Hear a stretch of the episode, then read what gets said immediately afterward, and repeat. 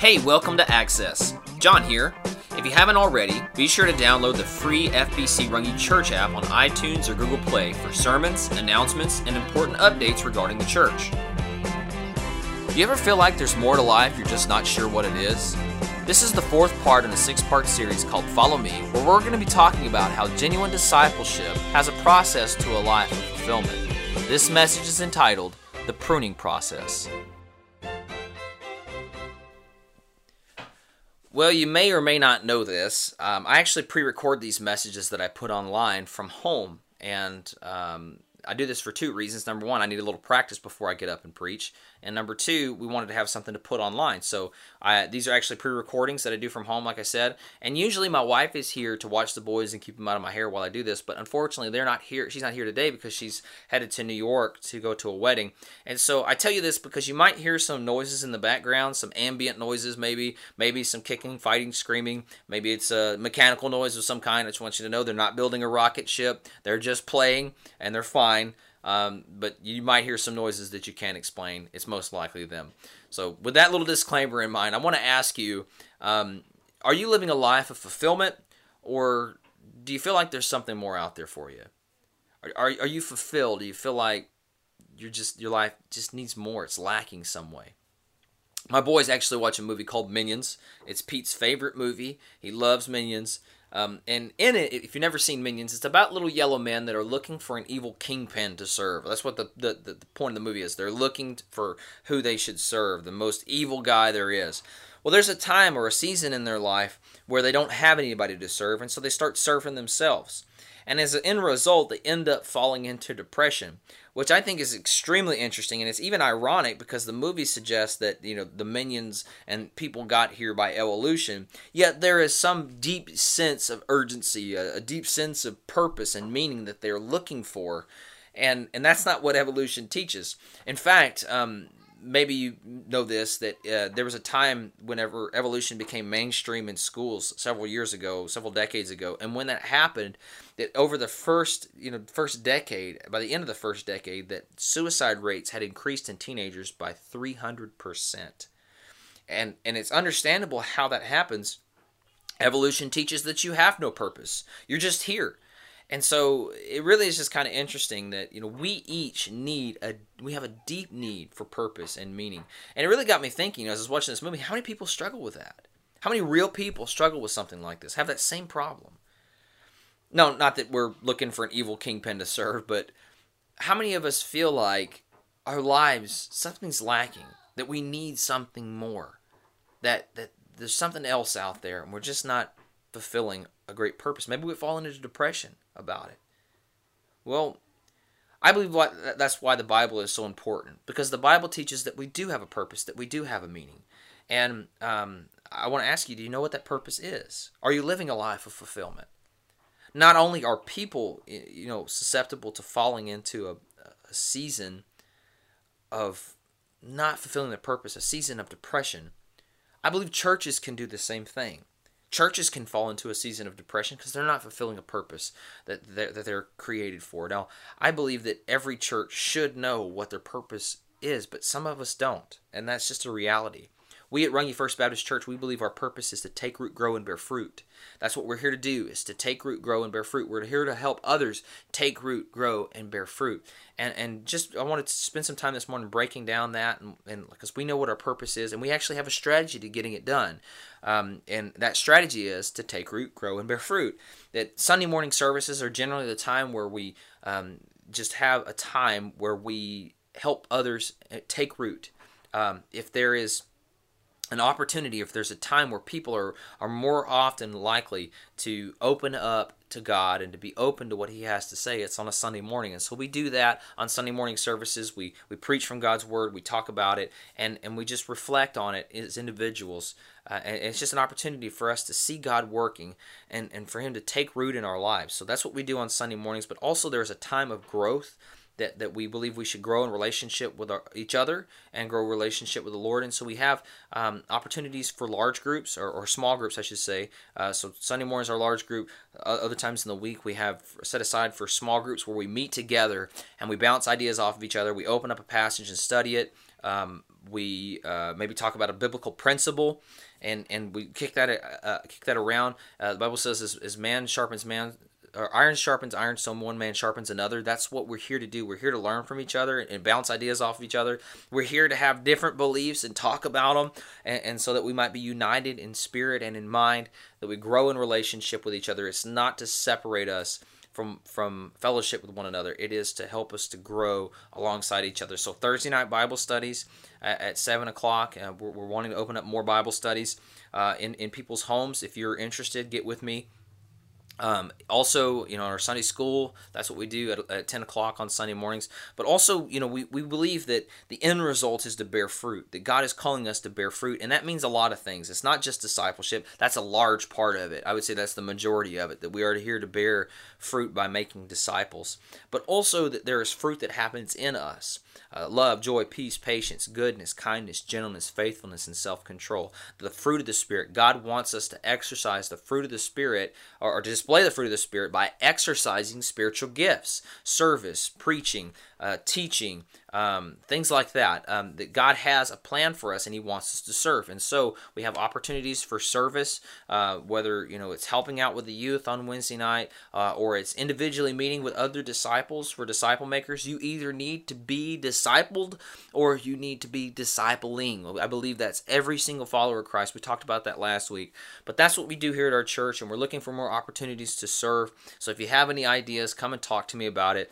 We want we want to bear fruit for the Lord. That is the end result. Um, when we start talking about um, that, you know, to take root, to grow, and bear fruit, it actually comes from Mark chapter 4, verse 20, that talks about, uh, Jesus says, some seed is thrown on good soil and it, it produces a crop, some 30, some 60, some 100 times what was sown. And if you were just to take that verse by itself, you might accidentally take that verse out of context and think, well, now that I'm saved, um, that's all there is. But there's actually a process of growth before we bear fruit. And, and there's a season of growth before we bear fruit. And, and it's just going to be that continual process. You've taken roots, it's grow and bear fruit, grow and bear fruit, grow and bear fruit. Um, and, and so, what I want to do this morning is I want to talk about that process of growth. You're not just saved, you don't just bear fruit just because it's actually a process of growth. So I want to talk about that in John chapter 15. Um, he has a, a, a, there's a passage here where Jesus really helps us to understand that process. But before we go uh, into it, I just want to want to point out um, that um, the, you know Jesus says on multiple occasions that the wheat grows with the tares, and you know that the sheep are going to be with the goats, and you can't separate them in your mind. Um, the truth is, is that anybody can claim to be a disciple of Jesus all you have to do is really just you know say that you believe in jesus and, and maybe you read the bible maybe you try to do good things but there is a difference between a genuine disciple and, and, and an actual uh, actual disciple and people that don't actually follow christ. And and so um, we can't do that on our own um, some claim to follow Christ, but they're not genuinely saved. And so this is what he's going to be talking about in John chapter 15. I want to kind of set, set up set, set the stage here. I want to read verses 1 through 5. He says, I am the true vine, and my Father is the gardener. He cuts off every branch in me that bears no fruit, while every branch that does bear fruit, he prunes so that it will be even more fruitful. He says, You are already clean because of the word I have spoken to you. Remain in me, and I will remain in you. No branch can bear fruit by itself, it must remain in the vine. Neither can you bear fruit unless you are in me. He says in verse 5 I am the vine, you are the branches. If a man remains in me and I in him, he will bear much fruit. Apart from me, you can do nothing. so, what we see in this passage is a, is a principle uh, that can kind of give us maybe an idea of something that isn't necessarily true. Um, and I think we, we really have to to wrestle with this, and I think that we have to go to the Lord and we have to go to other places in Scripture uh, just to understand what He's talking about. And what I mean here is that verse 2 can kind of suggest that a person can fall from grace. Um, you know, because Jesus says, In me. If anyone is, He says, uh, He cuts off every branch in me that bears no fruit. While every branch that does bear, bear fruit, he prunes so that it will be even more fruitful. Does that suggest that, that Jesus is saying that a person can fall from grace? And my question for you would be um, Was Judas soundly saved? I don't believe that he was. I believe that there are people who claim to be disciples that you know they're they're very good at the outward expressions of discipleship, but it never penetrates their heart, and and there is a reason why. Um, just take Judas for example. Judas was very good at convincing people that he was a follower of Jesus Christ, that he had submitted to the to call of discipleship, but it never turned inward for him. Um, he was very good at outward expressions. For example, whenever a woman came and broke an alabaster jar over Jesus' feet filled with perfume, who was it that made a big stink about it? It was Judas. He said, "Why, why, why did this happen? You know, you could have sold that and given the money to the poor, but you didn't do that." Um, whenever Jesus says, "You know, one of you are going to betray me," to his disciples, all the disciples weren't like, "Yeah, well, you know, it's Judas over there. Everybody knows that." No, they were saying, "Well, is it me? Am I going to be the one that? Uh, will it be me? Will it be me?" And and uh, you know, so it wasn't like Judas. Judas, like everybody knew. Well, Judas, you don't know. You don't know. Yeah, he's he's not saved. It's not like everybody was doing that to to Judas. They thought that he was saved. They thought he was a genuine disciple of Jesus. Yet he ends up betraying Jesus. Jesus says in Matthew seven twenty one um, that not everybody who says to me, Lord, Lord, will enter the kingdom of heaven, but only those who do the will of my Father. And I think this is just a, another point that we should see that, you know, we can't save ourselves. That only those whom the Holy Spirit has enabled can understand what it means to be saved. In other words, God is the one that does the work in us. The Holy Spirit enables and prepares our hearts to receive the message. And if it's not doing that work in us, we can't possibly understand what it means to be saved. Um, God is the one that does that work in us, and He does this by showing us that we're sinners, that we have sinned against Him, and that we are not in right relationship with Him, and that He will judge us, and that we will be condemned if we stay in our sin. But once we understand that one, that we are sinners and that we deserve hell, that God is giving us an opportunity for grace. He issues out grace to anyone who, who will receive it. And um, in, in order to receive that, we must submit to, to, to, to Jesus Christ as Lord. You can be a disciple of Jesus. You can do what he says and, and follow some of his teachings without submitting to him as Lord. But God wants us to submit to Christ as Lord. And when we do that, we will bear fruit. We surrender to God. Jesus says, Anyone who is in me will bear fruit. But apart from me, you can do nothing. Which should show us that we don't get saved by ourselves. We don't just try really hard to get saved, and and and that's you know, that's what happens. There will be some who claim to follow Christ who haven't surrendered. And in order um, to, to bear fruit, you must surrender. And so, of course, those who claim to be in Christ and haven't surrendered to Him will not bear fruit. That's just the way it works. Um, no, no branch can bear fruit by itself. Uh, Jesus says, you know, he says, those who are in me, and that can kind of cause us to think, well, you know, maybe somebody is in Christ and they've turned away from him, and so they lost their salvation. But I would, I would challenge you to, to, to go against that that teaching. You can believe what you want. The goal here isn't to get you to believe what I believe. I just want you to be careful. The goal here is to bear fruit. Um, you know, in a vine which is kind of accurate what Jesus was talking about here. He uses this analogy of of grape a grapevine, a, a vineyard. Uh, that there are branches that grow and intertwine with the with the the vine, but they're not of the vine. Um, so they're in the vine, but not of the vine. And so uh, I, I, believe this should show us that, that there are people who claim to be of Christ, but they're not in Christ.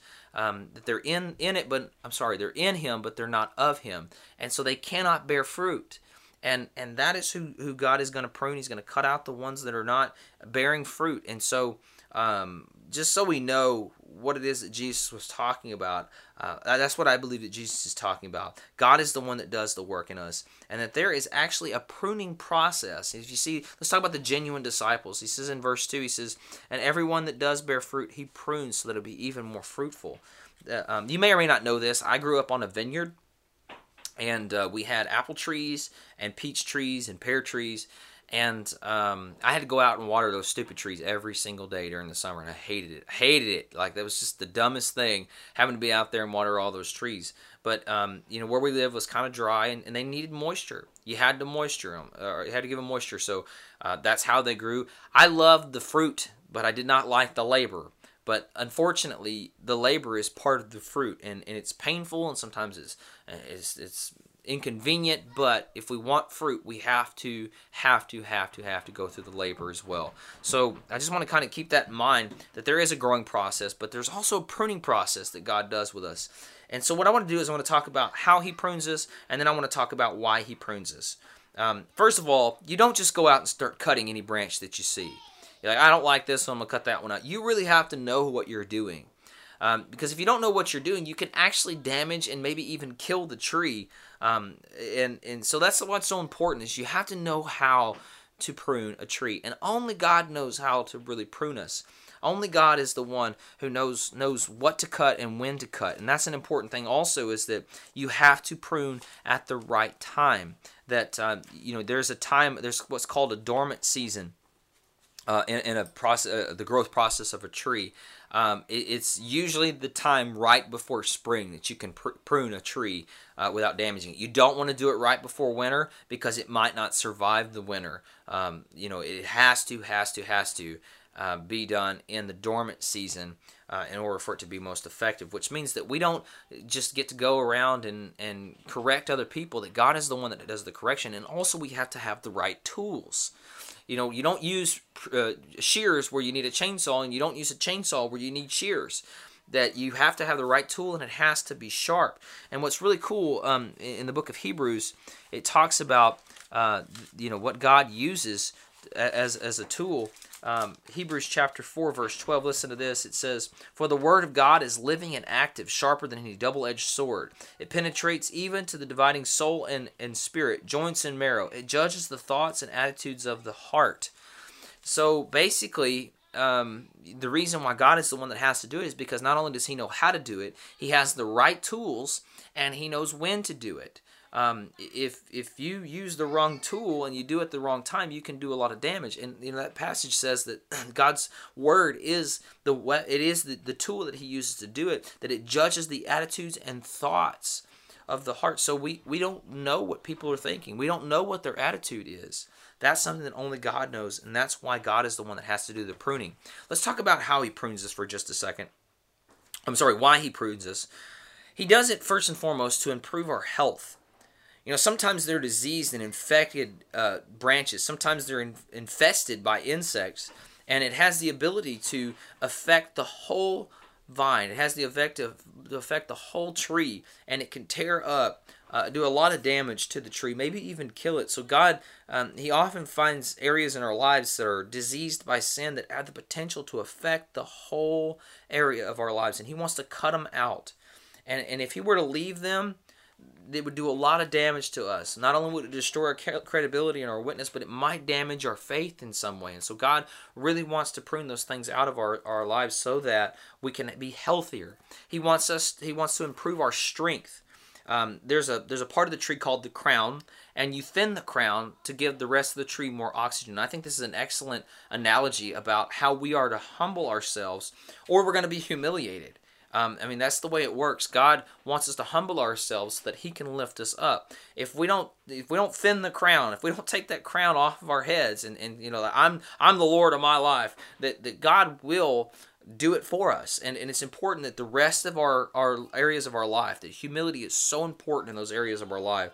God wants to uh, He wants to improve our strength and and you know there's also parts in our in our in a tree that the branches might be rubbing against each other and they might intersect with one another. And and it just causes a problem and that it compromises the integrity of the tree. It compromises its strength. And so uh, you, you know if you're going to trim you would trim the, the, the, limbs and the branches that are uh, rubbing against each other. Sometimes what we want as christians uh, contradicts what god wants for us and so God will come in and He will tell us, you know, there's something that's contradicting or rubbing against my way, and I want you to cut it out. This is something that we're going to remove together. And, and so uh, He doesn't want them to rub up against His way. Our way rubs up against God's, and God says, okay, it's time to go my way here.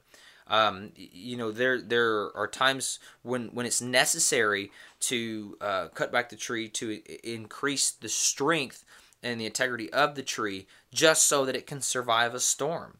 If it has too many branches, it's going to be weak. Um, and, and, so you, you, cut those back so that it will survive a storm. There's lots of storms in life that we need strong faith for. Um, maybe it's uh, disease, maybe it's heartache, maybe it's illness, maybe, but whatever it is, it, like something in our life, it's a storm of life, and God wants to be there to help us through it. But we need to be prepared for that. We need strong faith. Um, uh, another reason why God prunes us is that He wants us, as Jesus says, He wants us to be more fruitful. You know, any place in a tree that makes a branch or a Y, um, it creates what's called a weak zone. And, and those weak zones really compromise the integrity of the tree and its strength, but it also steals nourishment from another area. Um, and like see if a branch branches off and it splits off, you have two completing competing branches that are now fighting for moisture. And and so if it's far enough up the limb, it can cause a lot of problems for the branches later on. And so you don't want that too early that it compromises the integrity of the tree, the strength, but it also steals moisture and oxygen doesn't get down to the roots as well. So it's important for the tree for it to bear a lot of fruit that you don't have too many Ys, you don't have too many weak zones in there. Um, that, that it can be far enough up the branch that it creates a problem that god wants us to have integrity and he wants us he wants us to, to have nothing that competes for attention he wants us to have nothing that competes for lordship. There will be things in our life where, you know, God's telling me, God is telling us, you know, you can't serve both God and money. You can't serve me and this. You can't serve me and that. And so you need to just serve me. And so maybe it's a time for a chainsaw, maybe it's a time for shears, but God knows what that is. And God is the one that does that pruning in us. Now, just before we close, I want to tell you that God doesn't prune us because he loves hurting us. It does hurt. The pruning process is painful but it is, it is to help us grow. It is to help us to be more strong, uh, to improve, improve our health, to, to help us to bear more fruit. He does it because he loves us. Uh, Jesus says, Those whom I love, I discipline. Um, that it's important that we see that God doesn't do this to hurt us. He does it because He loves us, because He wants us to be more fruitful, because He wants us to have an abundant life. This is why He created you. Your life is not all about you, it's not even yours. God is the one that gets the fruit. He's created you for that purpose. You you don't have to walk around in depression, which is exactly what's going to happen if you think that your life is all about you, that your life is about serving you, because that's not a life of fulfillment. That's not why you were created, and you will never be fulfilled if that's the way that you live your life. So my question for you is: uh, Are you fulfilled? Do you feel like you have a fulfilled life, or do you feel like there's going to be something? There's something more out there for you, because you have a purpose. Your purpose is to bring glory to God. Your purpose is to make disciples, to bear fruit for Him. Jesus says in John 10:10, 10, 10, the thief comes to steal, kill, and destroy, but I have come that you might have life and have it abundantly. In other words, your life is full. He says, I've come that you won't feel that way anymore. I've come that you won't feel like your life is empty or there's something missing. I've come that you might be full of purpose and and you might your life might be full of fruit that you know that you are fulfilling the purpose that God has put you here for. That's what your purpose is. There's nothing more because I'm full. Why how could I possibly want more? That's what Jesus comes to bring to us. And being a genuine disciple of Christ means that we will bear fruit. There's another passage here in John chapter 15 I want to read. John chapter 15, verse 16. He says, um, he says, you did not choose me, but I chose you and appointed you to go and bear fruit, fruit that will last. We can look at this passage of scripture and say, oh, this is another example of how, you know, if, if fruit doesn't last, then you're not soundly saved. Well, I would just challenge you to be real careful with that because I believe what Jesus is saying here, it's not it's not a, a, a disclaimer. I believe it's a promise. He's saying, listen, if you're in me, I'm in you. And I chose you. I appointed you to, to go and bear fruit. That's why you're here. And the fruit, if you're genuinely genuinely a part of me, you will bear fruit and it will last. That's an incredible promise. So don't worry about, um, you know, making sure that that fruit stays good. That's God's job. Just allow Him to to do this pruning process in you, and if you will, you will bear fruit for God. That those who are in Christ bear fruit for Him, and that's exactly what He wants to do. Hey, thanks again for listening. We pray that the Lord blessed you through this message and that He spoke to you and that you have a clear direction for your life. Please remember to subscribe to our podcast so that you never miss another message. And if you have any questions or comments about today's message, please feel free to email us at fbcrungie at gmail.com. Till then, we hope that you share in our vision to help people take root, grow, and bear fruit. And if so, then let's get out there and get to work.